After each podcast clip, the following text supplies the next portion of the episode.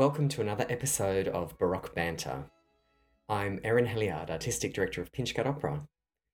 In our last series of podcasts, we've been exploring scene types and conventions from the rich history of Baroque opera. If you haven't heard those, or would like to brush up on your Baroque opera history before continuing, check out Baroque Banter at the Pinchgut at Home page on the Pinchgut Opera website. Today we discuss something that is strictly non-musical, but arguably generated all the creativity and splendour that contributed to the history of Baroque opera, and indeed continues today, and that is the economics of putting on opera. This is of special interest to me as someone who runs a modern opera company. I've often asked myself, how did they fund opera in the past? Well, today we dig down and examine how opera was first run in the place of its birth, Venice in the 17th century, the age of Monteverdi, Cavalli and Cesti. Who got paid the most and who got paid the least? Who were the movers and who were the shakers? Let's explore the highly paid superstars of their day and the impresarios who risked everything for a shot at fame. We look at how opera was funded, how it was run, and we compare it to modern practices today, and in particular, how we do things here at Pinchgut Opera.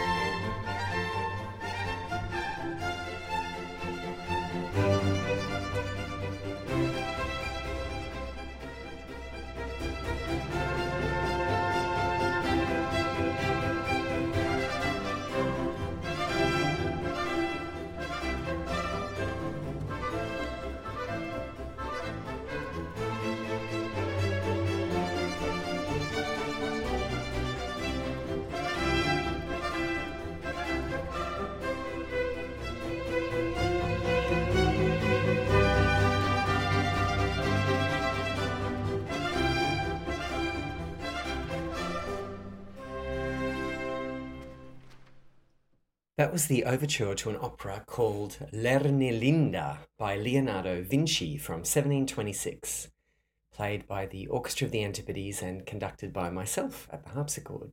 Vinci was one of the superstar opera composers of his day. By the 1720s, public opera, where anyone could buy a ticket, had been around for 100 years, and composers could carve out a niche for themselves as almost exclusively opera composers. They set plays, or libretti, to music for professional singers. They rehearsed the operas and adjusted the score as necessary, and were then required to direct a certain number of performances from the harpsichord. And like many other composers, such as Vivaldi, Cavalli, Hasse and Handel, Vinci was more than just an opera composer. Occasionally, he also worked as an impresario. In modern terms, an impresario was something like a manager or producer. The word itself derives from impresa or enterprise, and it basically means entrepreneur.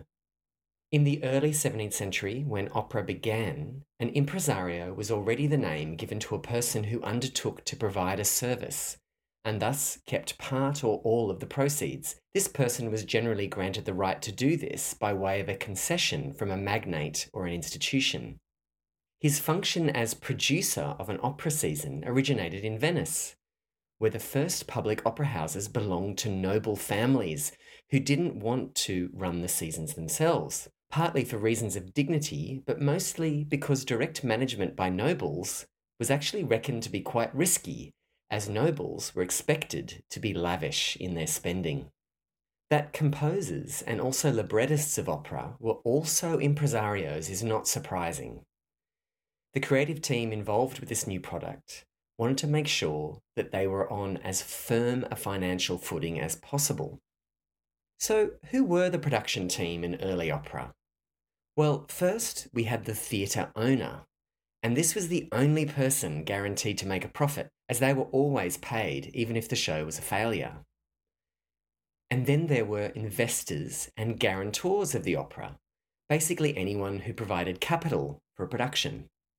An investor might form part of a company that produced operas, participating to a greater or lesser degree in the management, or he might be an outsider.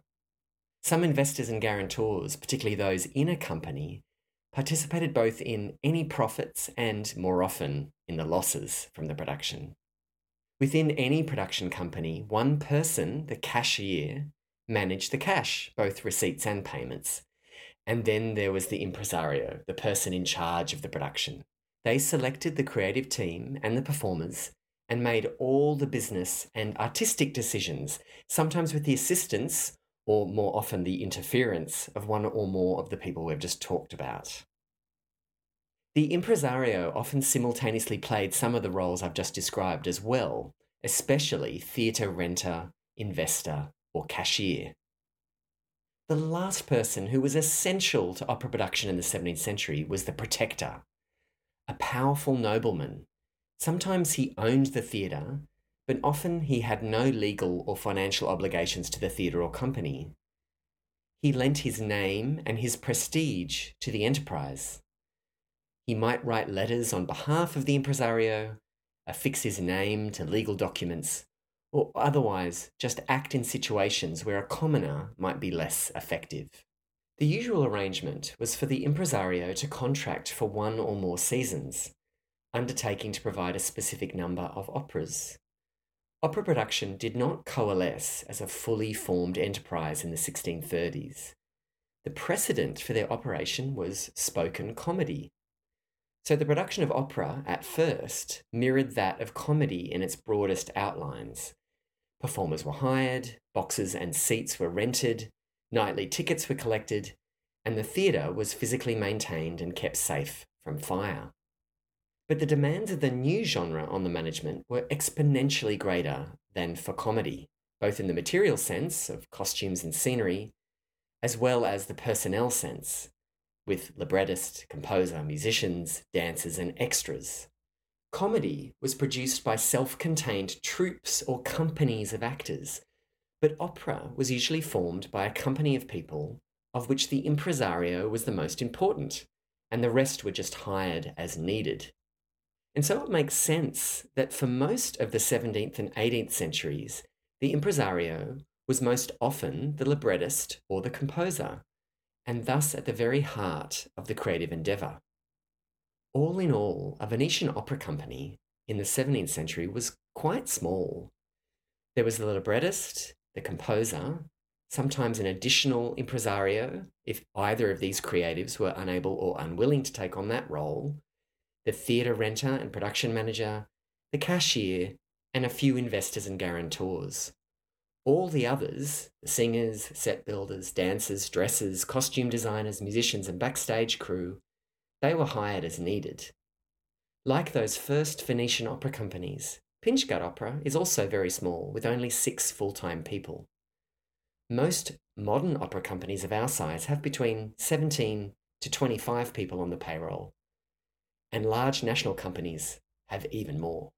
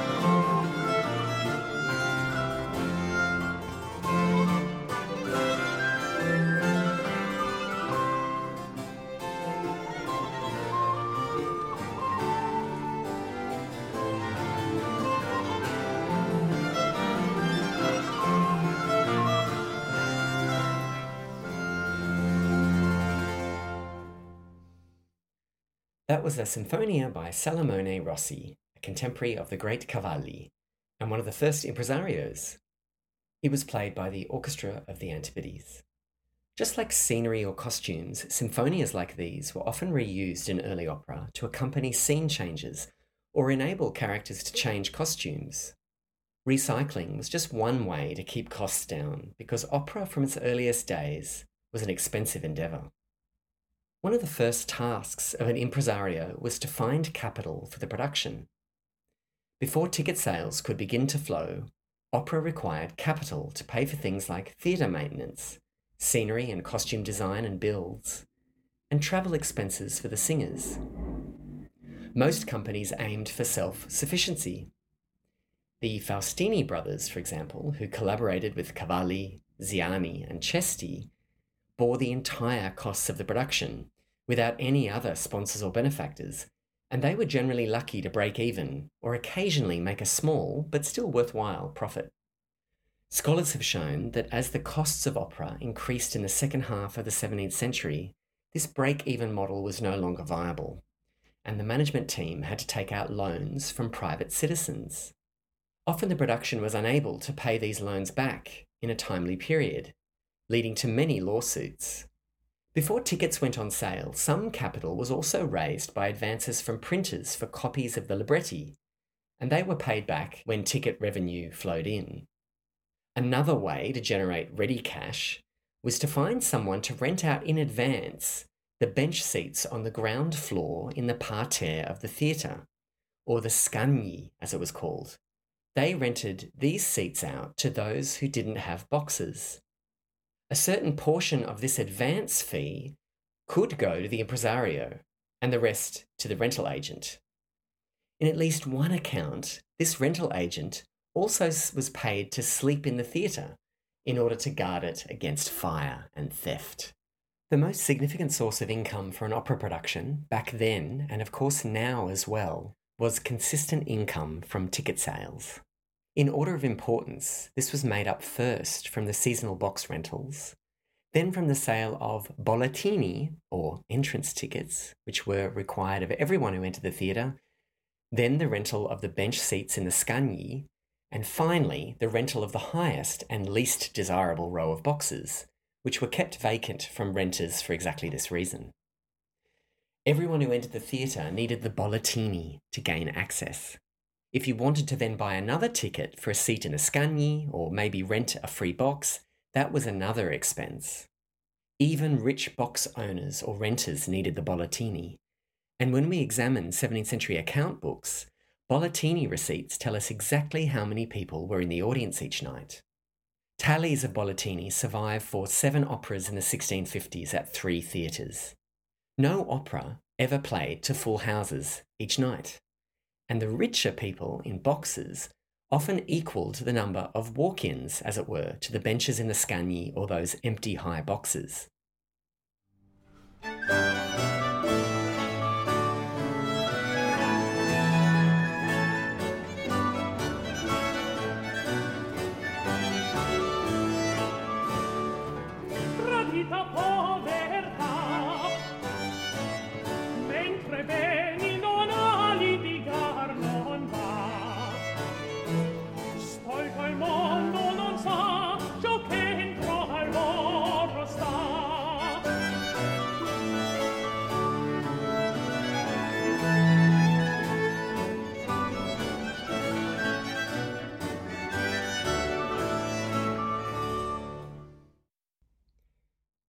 That was Max Rebel singing the role of Cirilla from Cavalli's Apollo and Daphne with the Orchestra of the Antipodes. Callisto by Cavalli, which is today one of his better-known works, was not a screaming hit when it opened in 1651. Designed for a small theatre that had a capacity of only around 400 people, it only sold 232 bollettini at the opening night. Some nights only sold 50 tickets, and the last night only sold 118. It ran for 11 performances. Perhaps the absence of the sickly lead alto castrato, Bonifazio Ceretti, kept audiences away. Sadly, Ceretti would die only a few days after the final performance, Word of his absence and the possible use of a less skilled replacement would have spread quickly amongst the opera-going public of Venice, whether it was officially announced or not. Alternatively, audiences might have found the subject matter of Callisto troubling. It's an opera steeped in issues of female desire, and this might have been especially problematic over the Advent season when most of the performances took place. But other shows were hits. Cesti's Argia, for example, ran at the Teatro San Luca in 1668 for 36 performances. In comparison, our longest performance run at Pinchgut Opera is 6 performances.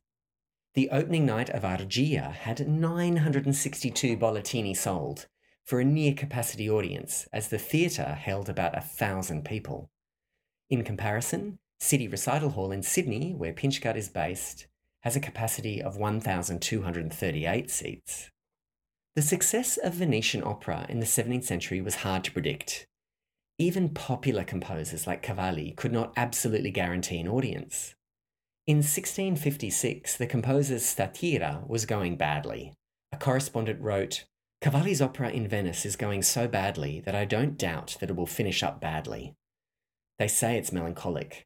The first evening, they took in 832 bollettini, the second, only 362. They've suspended the performances to revive it with some arias. But for me, I doubt they can do much, because once it's discredited, the merchandise would struggle to regain approval. Signor Giovanni, one of the investors, still tormented by gout, is enraged about it, and he's right, because if he had been about, he would have sensed the opera's problems during the rehearsals." On the other hand, the second opera that season, with the same company of singers, a work by the composer Ziani called Annibale in Capua, was a great success. Sales were as high as 900 bollettini per night, and tickets were in such demand that people arrived well before curtain time, presumably to be sure they could get in.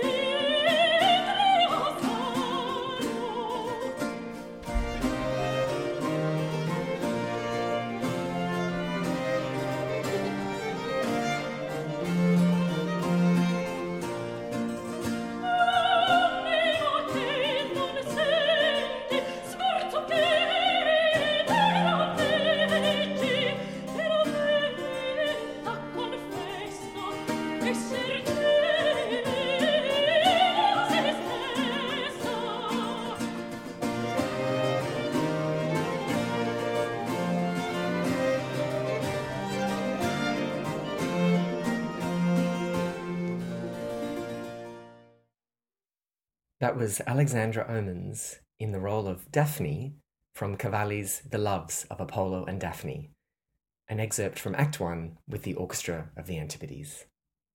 Many box holders attended numerous times. It's likely that the occupants of a box varied somewhat from night to night, with family members, friends, or guests attending with or in place of the renter. Several letters by opera enthusiasts do indicate that many people viewed the opera a number of times, and this must have been key to the success of a season. the English merchant Robert Bargrave, in voicing his enthusiasm for Venetian opera, claimed to have seen the same work 16 times, and the agent of the Duke of Brunswick remarked that he and the librettist Dolphin go almost every evening to the opera at San Luane e Polo. The competition amongst the theatres even encouraged people to theatre hop. In 1667, Camillo Cesaresco described how one night he went to see one act of one opera at one theatre and then moved over to the Teatro San Luca to catch the last act of another. Other income was taken in from the selling of refreshments. In Venice around the time of Cavalli, there was a scalatore who sold a kind of donut and a caneva who sold wine. All this nightly income was kept in a strongbox commandeered by the cashier and his armed guards. The order of payment was first to the orchestra and backstage crew, then the singers and other artisans, and then the theatre rental itself. Some loans and advances were also slowly repaid from these nightly earnings as well. All of this strikes us as very modern. The same practice basically goes on in modern opera production, but there is one very large difference between a Pinchgut production, for example, and one from Cavalli's time.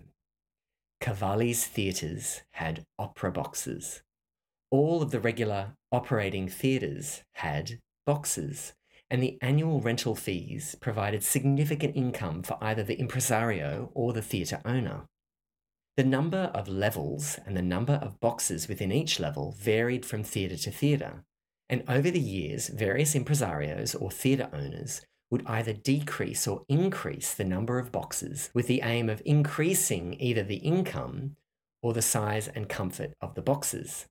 Boxes were the major source of income for opera companies, and they operated pretty much like a subscription ticket does for modern companies today. They assured a relatively steady stream of income and enabled impresarios to plan for the future. Indeed, the term box office, used regularly today, comes from this time when opera boxes were the most significant portion of revenue for theatres.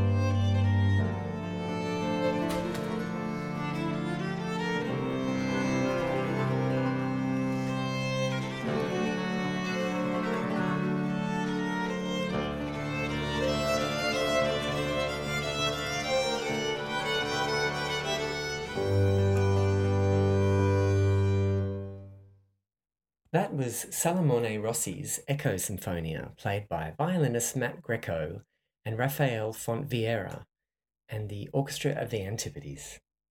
The box system was the backbone of the opera industry in the 17th and 18th centuries.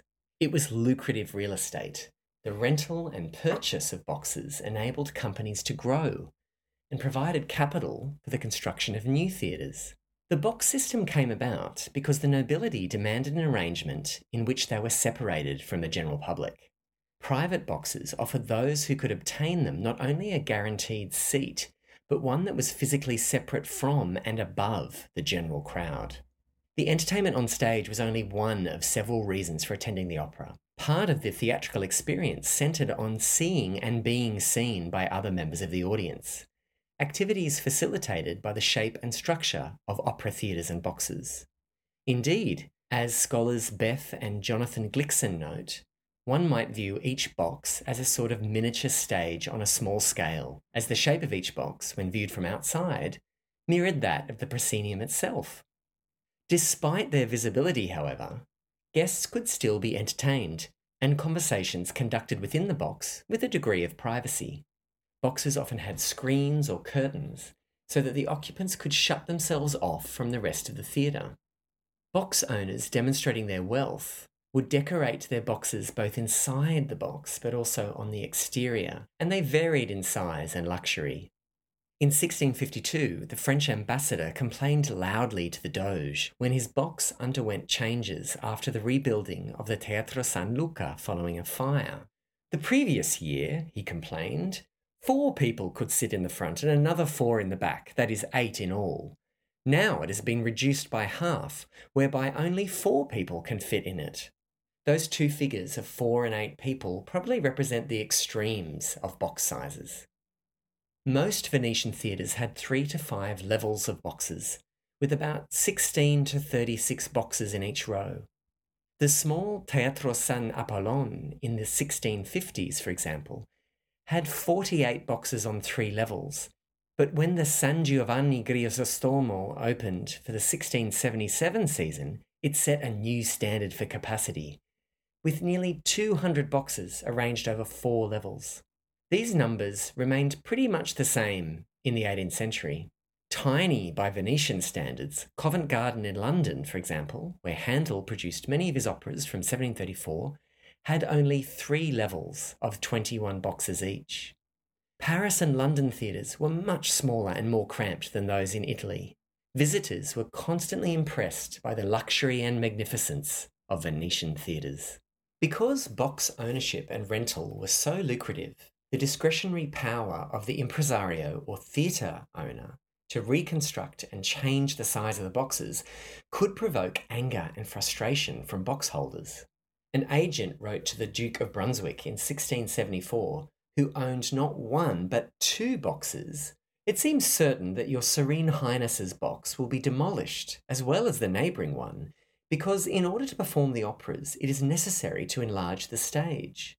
I have informed Signor Pietro Dolfino that your Serene Highness should either be reimbursed for the 50 ducats you have paid, or you should be given another similar box on the first level." The Duke's complaints were specific. His box near the stage was no longer the closest to the performers, but was now the second in the row, while another, valued for its size and therefore its ability to accommodate a greater number of guests, had been made smaller. He threatened legal action if his rights and his boxes were not preserved in their original state. The nobility even purchased boxes off the plan before the theatre was constructed, just like real estate today. And the discrepancies and lawsuits that arose because a box differed greatly from the plans were commonplace.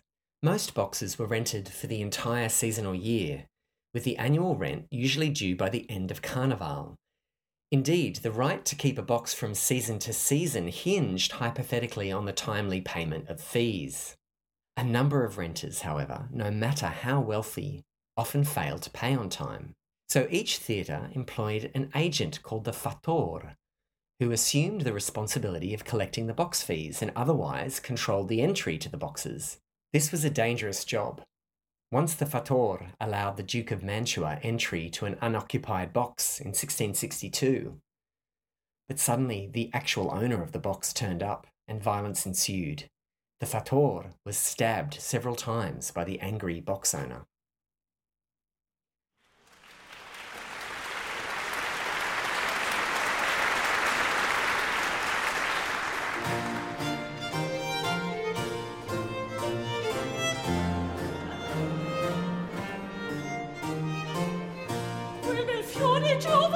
Che la guaccia ti vermiglia, bel candore tua bellezza, che la mania senti in ciglia, loro finché per vaghezza nei tuoi credi s'assortiglia, erina, erina, più fugace nell'ombra e la verità.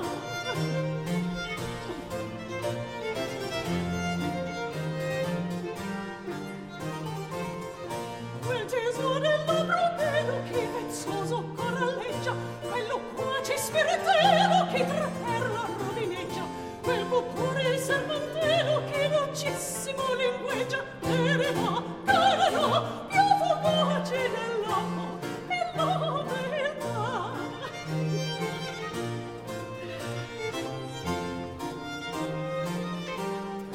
Ah, sconsigliata verginella, tu non sai del tempo ideali, gli orifiti liberi, bella, cagafini in piedi. vastità freschino della Daphne non ti inganni, verrà, durerà, più fugace dell'amor, il nobiltà.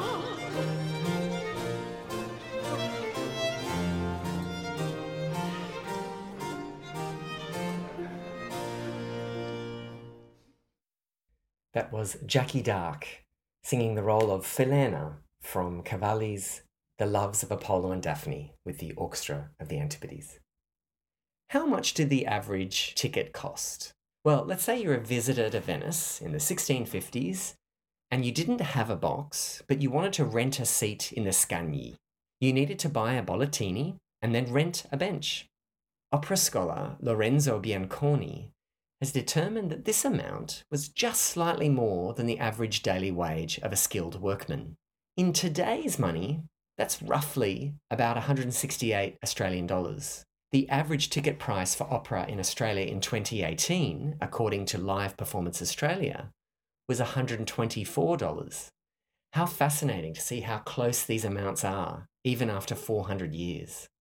Why such passion to own these boxes? Well, opera houses were the places to be seen, the social nexus of the city. After Dori, we will have the performance of Signor Nicola's opera, reads a letter to the Duke of Brunswick.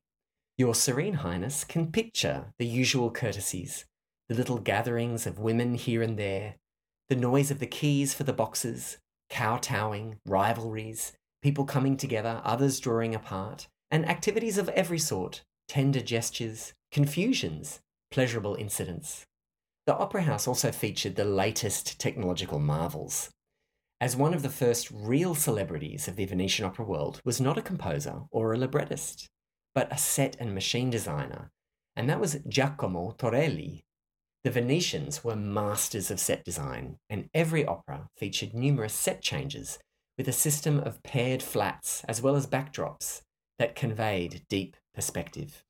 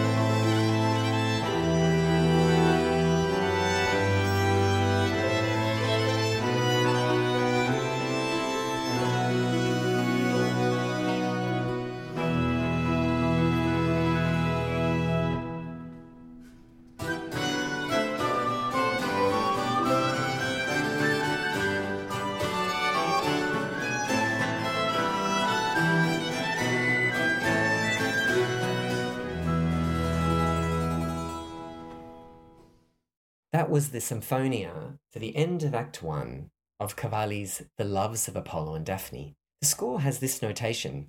Here is heavenly music with a slow beat. As the scene changes, we see the descent of Apollo. People came from all over Europe to see marvellous effects such as these. An English traveller wrote in 1664, "The sets were stately and seemed natural. In the prologue, some of the actors hung in the air and then flew across the stage. One even flew downwards. He represented a fury with two boys holding him by his legs, and then he moved up again. The removing of the sets was very neat and artificial, Clouds seemed to move, and the walls of a castle were even blown up. There were exactly represented gardens and houses too. The mechanics of these incredible visual effects is another subject for another podcast. The ingenuity and technological achievements of these designers was just so immense. So let's just concentrate on the economics of set builds. We do have elaborate lists of items that were required for these 17th century sets. By 1650, most operas in the large theatres had about 10 scene changes, and each of these changes required flats and backdrops. The production catalogues have items for frames, carriages, cylinders, ropes, counterweights, lamps, copper wires, and guide rails. Props were hardly used, and were mostly only things like furniture, thrones, settees, chairs, and small tables. Backstage needs are documented as well. We read of small barrels for use as urinals, and a heating kettle for warmth in the damp Venetian winters. The manufacture of such spectacular scenery was, of course, a major task for the impresario, for it required several types of artists and craftsmen, and the expenditure of a significant amount of money. The earliest known contract for painted operatic scenery in Venice dates from September of 1641. Cavalli was the impresario, and the contract specified payment for a mid-sized theatre build of 7 sets and 3 backdrops, and they had to be completed by December. Zancali was to do this in 2.5 months and be paid 300 ducats in total, and he also received 6 tickets for each performance. Machinery and labour, however, generally amounted to a slightly smaller percentage of expenditure when compared with costumes. In the mid-17th century, costuming often amounted to about 15% of total expenditure, as opposed to around 13% for scenery. This is because the vast amount of expert labour for costumes was far greater than that for scenery. In the earliest days of public opera, singers were actually expected to supply their own costumes, but as the need for visual display increased, so too did the need for lavish costumes. In comparison, the budget for production, for set builds, costumes and lighting for a small modern company like Pinchgut Opera is about 10% of our total expenditure, and not over 25% as it was in the 17th century. Venice was famous for the manufacturing and sale of cloth, and costumes could be made from a variety of silks and other fabrics. Embellishments included embroidery and lace. Some costumes for the prima donnas were especially extravagant, often costing more than many singers would earn in an entire year. On occasion, these would be offered as an enticement to hire a prominent singer, who would then get to keep the costume after the opera had concluded. After the opera season, the costumes could be returned as the property of the designer tailor, or it could be distributed amongst the investors of the company for their own use or for capital. Again, the subject of opera costuming is a topic for another podcast, as our knowledge of these magnificent clothes is just so vast.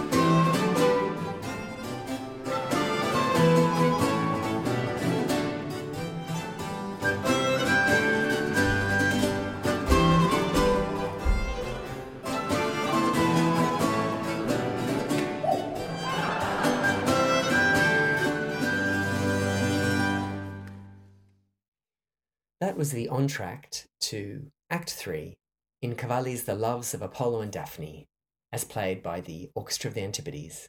As I've researched this podcast, I've made a surprising discovery. Most opera in Venice in the 17th century did not make much of a profit. Very much like my own modern-day company, Pinchgut Opera, they were in the non-for-profit mould. Although occasionally some operas and those who ran them made a modest profit, most of the people who invested capital in the form of labour, like composers and librettists, or money, like investors, they were content with the prestige, the pleasure, and the civic pride that was associated with opera, even if they did make, occasionally, a slight loss. We have the breakdown of the financial situation for the 1657 to 58 season at the Teatro San Luca. Let's compare it to what we do at Pinchgut Opera. In 1657, production cost 92% of expenditure, with 8% going to theatre rental. Now that's lower than for us at Pinchgut by comparison. Our venue hire costs 15% of our total expenditure. In 1657, ticket sales and box rental amounted to 68% of total income. For Pinchgut in 2019, our box office represents 61% of total income.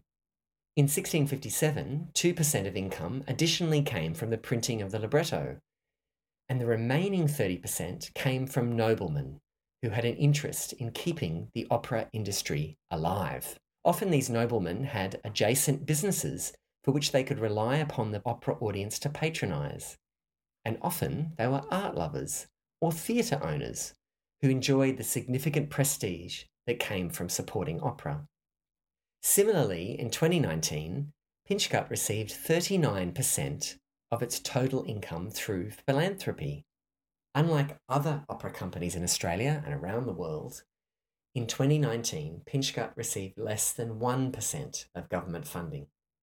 Comparative figures in this podcast, however, are taken from our 2018 to 2019 financial reports, before the COVID-19 pandemic wreaked havoc with our performances and our finances. It wasn't until 2020 that Pinchgut received our first multi-year government grant from Create New South Wales, as well as receiving some government funds from the COVID lockdowns in 2020 and 2021. Nevertheless, in many respects, we are historically informed in more than just our approach to music. Pinchgut Opera is much closer to a 17th century Venetian company than it is to a modern opera company, at least in terms of income. But Pinchgut is an exception to how modern opera companies are run, and we are far from being the norm. Comparisons of expenditure are different too. In 17th century Italy, the singers were the ones who were really well paid. Women, in particular, were handsomely rewarded. The top female performers of the time operated from a position of power, as they knew that their services were highly sought after. They would bring audiences in and guarantee ticket sales, so their remuneration was high. Unlike the 18th century and the era of the castrato, the 17th century really was the century for female performers in terms of popularity and remuneration. Overall, the impresario's expenditure for singers represented by far the largest portion of the overall budget for a season. In the years, all in the 1650s, for which we have reliably complete figures, singers claimed anywhere between 27 and 42% of total costs. Let's compare that with a recent Pinchgut production of a similarly sized opera. Singers and creatives are around 17 to 20% of total expenditure. A very small Venetian orchestra for one of Pinchgut's 17th century productions represents about 5% of the total budget. That's almost exactly the same as it was in the past. In 1658, for example, the orchestra was allocated 6% of the total budget. But Venetian opera had tiny orchestras. A later 18th century Pinchgut show with a much larger orchestra and chorus costs us over 17% of total budget. Unlike our Venetian ancestors, though, we need to market and promote our product. 11% of our total expenditure goes to marketing, and the Venetians didn't need to advertise, as their product was world famous already.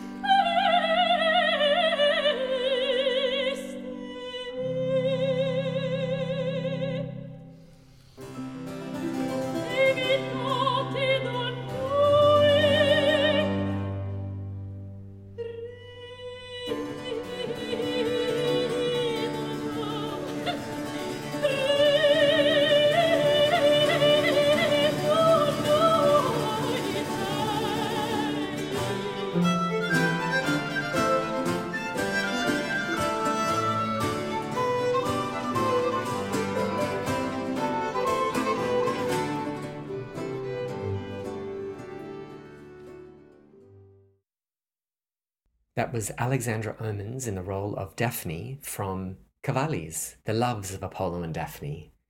She sings, "Music, how sweet you are." It's a beautiful example of Venetian opera in its earliest and most magnificent form. For the impresario and his company and his investors, the real key to financial success was in satisfying the ticket purchasers, the daily ticket buyers and box holders alike. As we've seen, since box rental income was essentially stable, the relative financial success of a season, that is, whether the deficit was manageable or not, since profit was not really expected, all of this was determined by the nightly ticket sales. So the impresario and his creative team had somehow to craft a performed work that satisfied at one level or another, that is socially, financially or artistically, the wealthy theatre owners, the investors, the box holders, but also the middle-class ticket buyers in the Scagni. If any of these were dissatisfied, an opera or a season could fail. It was a tricky venture, but apparently it was a deeply rewarding and creative one as well.